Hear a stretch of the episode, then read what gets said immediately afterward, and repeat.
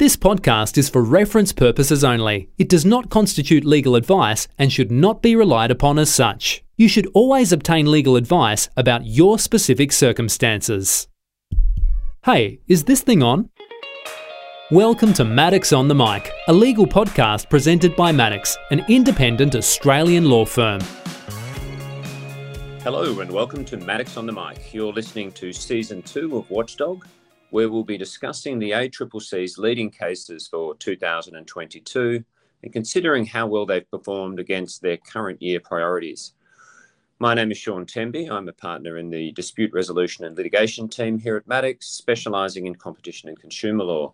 I'm also the editor of our annual publication, the ACCC Year in Review. Joining me today for our episode on digital platforms and privacy are Maddocks partner Sonia Sharma and lawyer Tara Dhanishkoti. Sonia is a privacy data and cyber law specialist collaborating on cutting edge projects for some of Australia's biggest companies, such as Aristocrat, Domain, and the first to market One Bill app. Tara is a lawyer in the Sydney technology team here at Maddocks with a keen interest in privacy law, having advised both private and public sector clients, including the ACCC. Welcome to the show, Sonia and Tara. Thanks, Sean, for having us or having us back. It's great to be here. I can't believe a whole year has gone by, but uh, it's great to have you on the podcast. And Obviously, so much be... happened in that year too, Sean. I know, I know. I, um, I want to kick straight off and talk about um, some of the work the ACCC has been doing in connection with digital platforms, focusing initially on enforcement. I mean, we've really seen the ACCC come out swinging um, litigation against a number of major tech companies.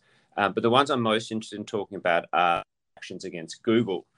Um, now, I know in August, uh, the federal court ordered Google to pay over 60 million Australian dollars in penalties for making misleading representations to consumers. And I know you and Tara are quite passionate about these decisions uh, and the way that they impact our clients. So, why don't we delve into them?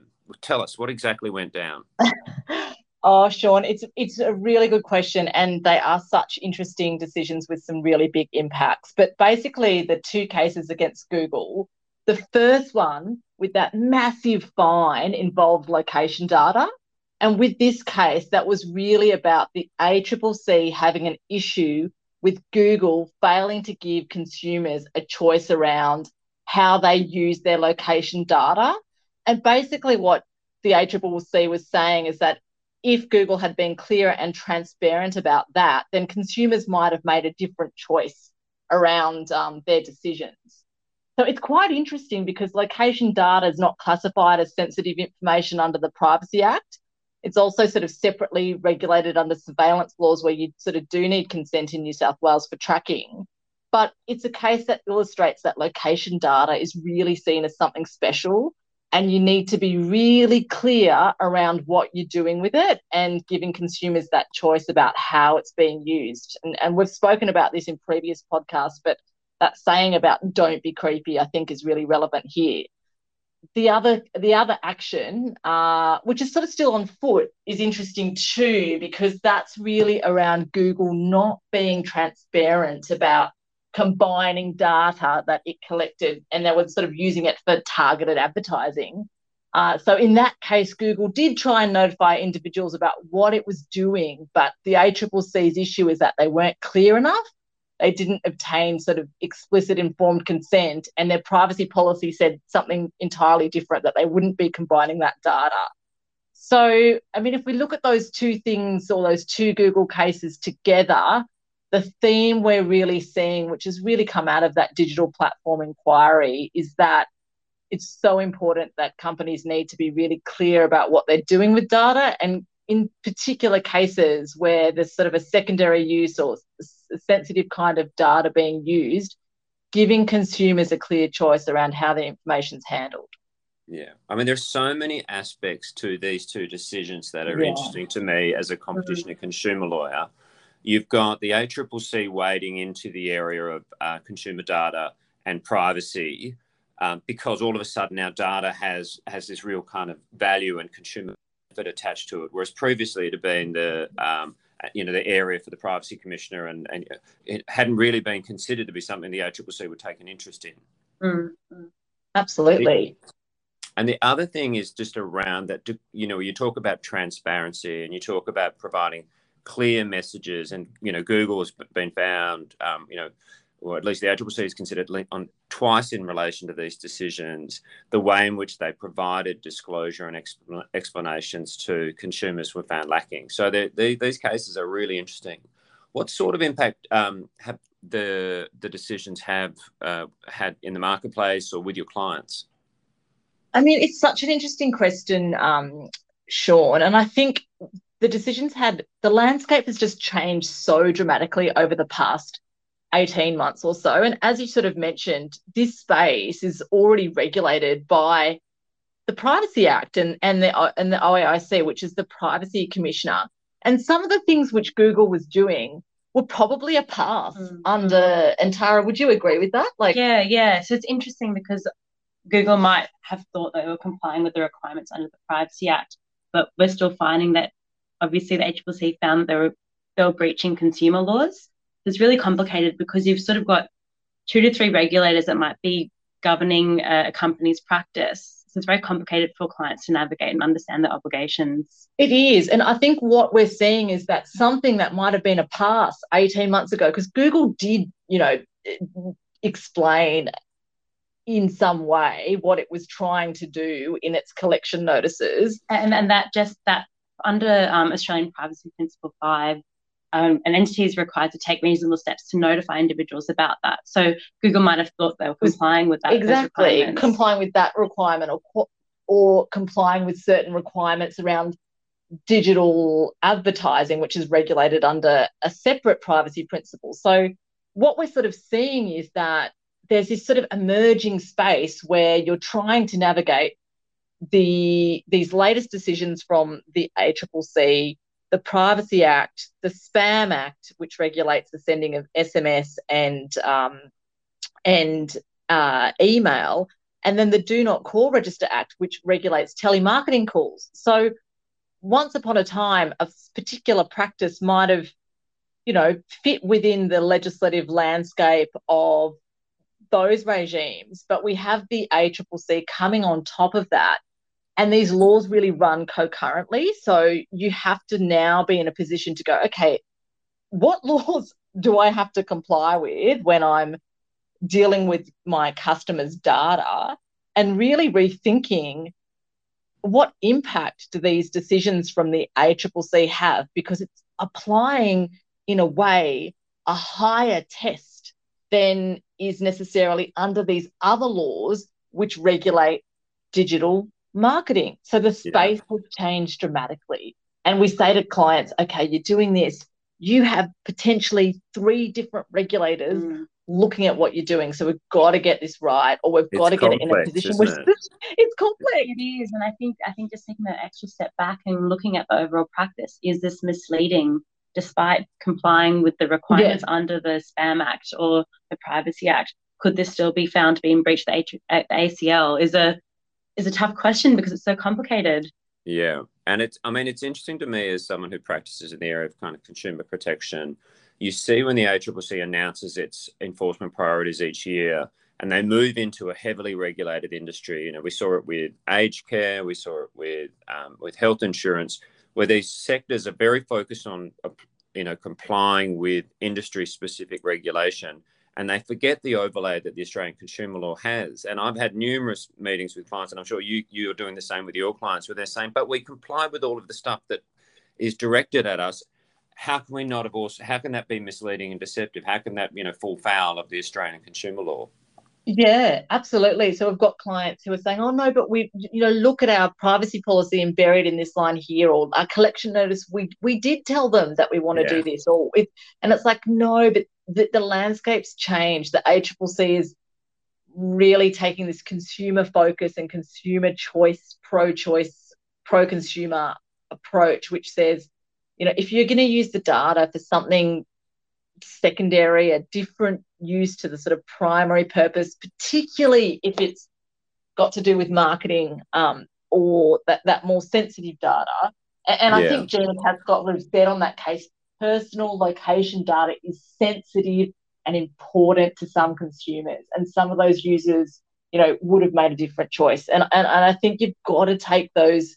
You can't ignore that um, those decisions now. So we're really drilling down with our clients on what they want to do and and sort of unpacking these decisions so that they're able to launch products that are, are, are you know are going to be in those swim lanes that the ACCC setting. And, and I yeah. think that aligns also with the sort of broader government objectives happening at the moment, the consumer data right regime being a big one of that, with mm. the ACCC being a co-regulator with the OAIC in that space. And the whole point of that regime is to give consumers control over access to their information. So choice, transparency, they're really key objectives sort of uh, from the ACCC more broadly. Mm, that's right. Absolutely. Well, I mean, when you think about what the, the Act is designed to do, the Australian Consumer Law is designed to do in terms of enhancing consumer welfare and, you know, strongly mm. believes in transparency and openness and, and consumers being well informed so they can make the best decisions for themselves.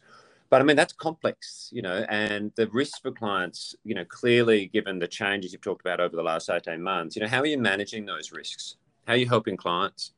It's, it's a it's a great question, Sean, and something that Tara and I absolutely love to do because what the way we're really helping clients is by taking a privacy by design approach, which is something that Tara and I have been banging on about for the last sort of several years, but now now we're sort of seeing it really come to fruition. And what do we mean by that? So well, a sixty million dollar penalty from uh, that's been applied. That's going to sharpen your client's attention, right? Oh, absolutely. But it's great that clients are sort of really seeing the value of it. And so, what we mean by privacy by design is thinking about the the way data is used from the very embryonic stages of a project. So whether it, a client's launching a new um, application or a new technology or service, we're looking at the data flows at the very start and building in those privacy controls at the very start. And, it's not about a tick the box exercise at the end.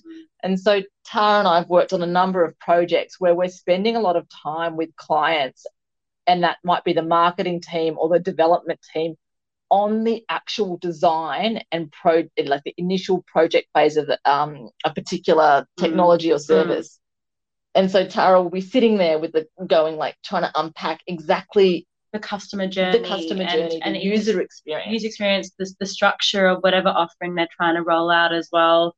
Um, and what we've also done that's been really helpful in identifying these risks and embedding these privacy controls is conducting privacy impact assessments.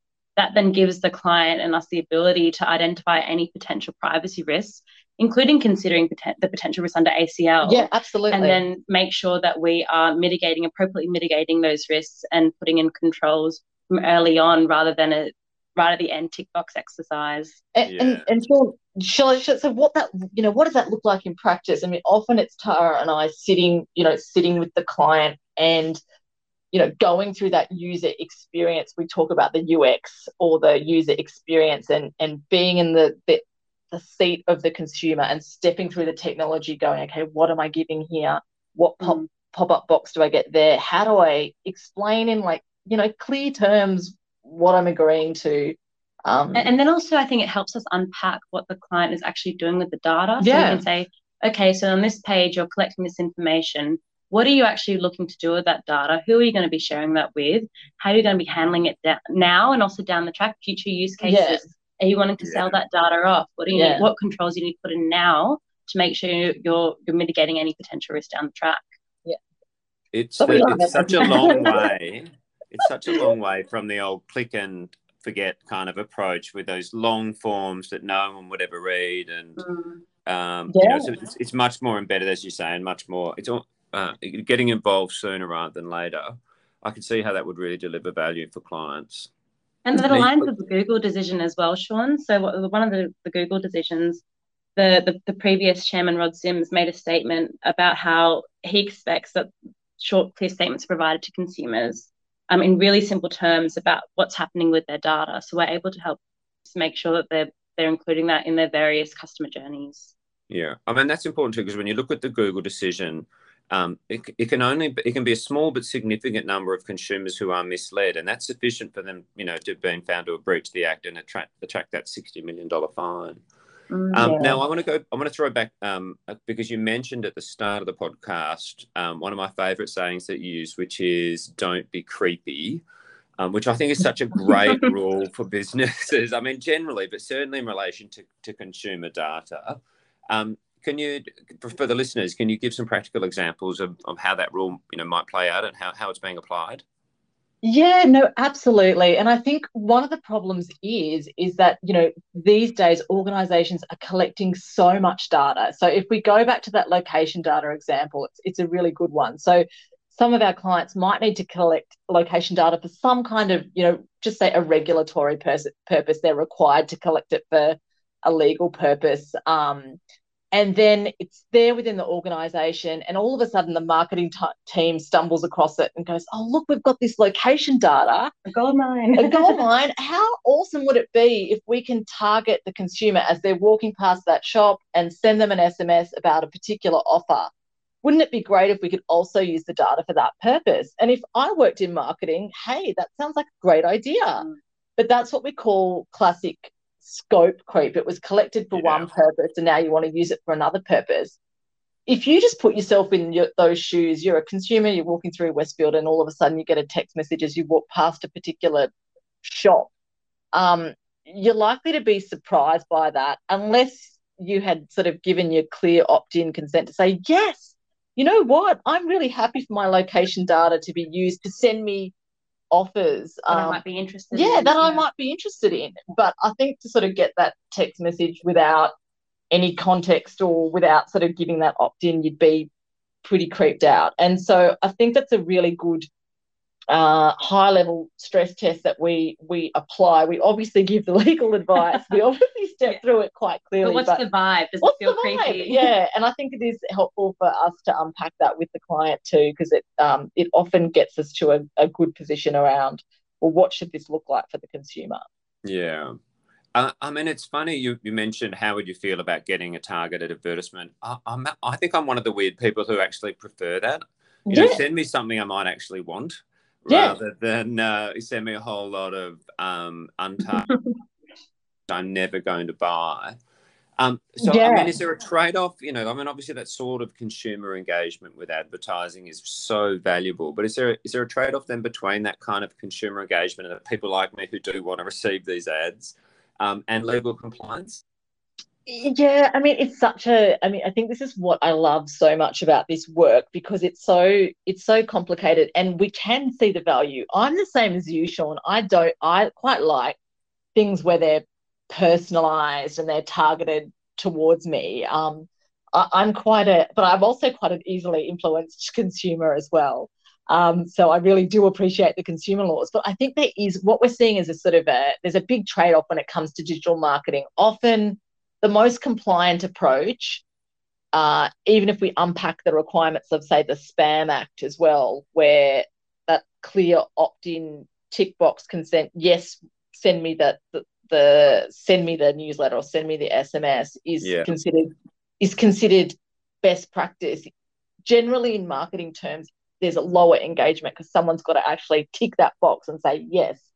Um, so often, the most compliant approach or best practice approach might deliver you know less engagement when it comes to more friction potentially in the customer journey and more friction in the yeah. customer journey and less opting in.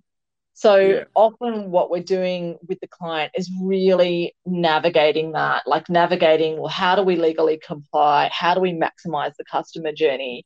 Mm. Because some clients are willing to take you know more of a risk, a risk to sort of get that consumer engagement. But um, what we're trying to do is create an end product where wherever we land on that you know, journey of compliance, that we're trying to be open and transparent, and that we have got those arguments. Mm. Should the ACCC come after us? Should the um, com- the OAIC or ACMA come after us? That we have got a good defendable position on you know, how did we arrive at this customer journey? Yeah. I mean, the good thing in all of that is that the clients are now asking the right questions, having conversations about these issues, um, and they're thinking about how um, they can use that information to, to design a product that meets both their uh, consumer engagement um, outcomes, but also walks on the right side of the legal compliance line.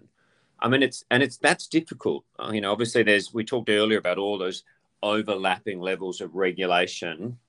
That, mm. Do you have a view on what's going to happen? You know, where are we going with this? Because the digital platforms inquiry is ongoing. I think that the ACCC is due to uh, produce, I think, almost their penultimate report um, to the government soon. And it, the hot tip, as I understand it, and I'm interested in your view, is that there is going to be more regulation in this space. Where where are we going? Where's it all heading? Yeah, I mean, I think that's a really great question, Sean, because it has been, you know, it's quite, it's been quite murky.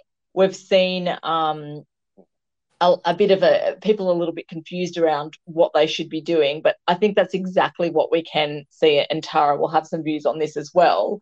But I think what we can expect to see are new rules and clearer swim lanes when it comes to what's expected around digital marketing. Tara, would you agree with that? Yeah, yeah, I with the privacy review. Yeah, well? that's it. So currently, the Privacy Act is under review by the Australian government. So this review's been going on for a few years and off the back of the ACCC's previous digital platforms inquiry. So after that initial sort of inquiry, a lot of recommendations came out. So we've got this ongoing Privacy Act review. We've also got um, this online privacy bill, which is seeking to increase potential maximum penalties that could be imposed by the OAIC. So there's a lot of movement in this space, um, and what we're hoping for are sort of clearer and more um, consistent, consistent, yeah, consistent rules about the regulation and handling of personal information, including location data, including device information like yeah. IP addresses, yeah. which you see are commonly used in digital marketing, um, and about what is required for um, informed, explicit, specific, separate consents that will hopefully yeah. meet the requirements under both the Privacy Act and the the ACL, as well as other laws that might regulate the handling of information, such as the Spam Act, um, because as we've said, it's it's quite a bit of a jigsaw puzzle at the moment, trying to navigate all the different obligations. Yeah, well, because we've kind of had this piecemeal approach to the um, protection of privacy and protecting people from unsolicited marketing and you know mm. kind of like oh, kind of whack-a-mole dealing with problems mm. rather mm. than something broad and over um, overarching that kind of brought, bring, brings all this together so it'd be interesting to see whether that comes out of the either the privacy act review or the digital platforms report mm. um, yeah all right but what do you guys think our clients should be doing now to you know respond to these decisions, these good you know the the two Google decisions in particular, um, but also possible regulatory change. What what's your company's been doing now? Oh, I love this question because Tara and I are all for like proactive management of these issues rather than you know putting out fires. I, I love. I think this is the way to go when it comes to managing privacy risks or data risks in general. Is that you've got to have a really good understanding yeah. of the data which you hold, right? And the and yeah. the tech that you're using. And the reality is, you know, think technology moves so much faster than the law. So what we like, what we re- really recommend clients to do is it's a really good time to take stock and do a 360 review of how you're using your data, um, how how you're collecting your information, what are you currently using it for, what's your strategic roadmap, what do you want to use it for, mapping all of that out, looking at your current collection notices, consents, the user experience, the privacy policy. What are you what are you currently doing? Does anything need to change given these particular Google decisions that have come out and really focusing on you know the location data issue and direct marketing as a, as a key focus but what we're encouraging clients to do, and we're doing a lot of this actually, Sean, it's really great work and it's really good to see clients take this proactive approach, a holistic 360 review, a stop and let's sense check what are we currently doing, yeah. having really deep understandings of those data holdings so that when those changes come into play and when the consent requirements mm. change you're able you're you're going to be in a market position where you're able to execute and be prepared for those regulatory changes ahead of your competitors. If you yeah. haven't mapped it out, how are you going to how are you going to change? what's going on. How are you going to how are you to be prepared for the new laws? So yeah. yeah, and I think I'd also just add I, what Sonia and I are always advising at privacy is not a set and forget exercise. No. And so this this sort of review and this stock take of how you're handling data, what you're collecting, etc., needs to happen at regular intervals. So you can make sure off the back of these Google decisions that your documents also reflect your processes Yeah. and your handling practices. So, for example, your privacy policy accurately describes what you're collecting and how you're using it, who you're going to disclose it to, because you can see that the ACCC is really focused on whatever documents and notices and consents you're providing to consumers accurately reflect what's going on, what you're actually doing, what your business is doing.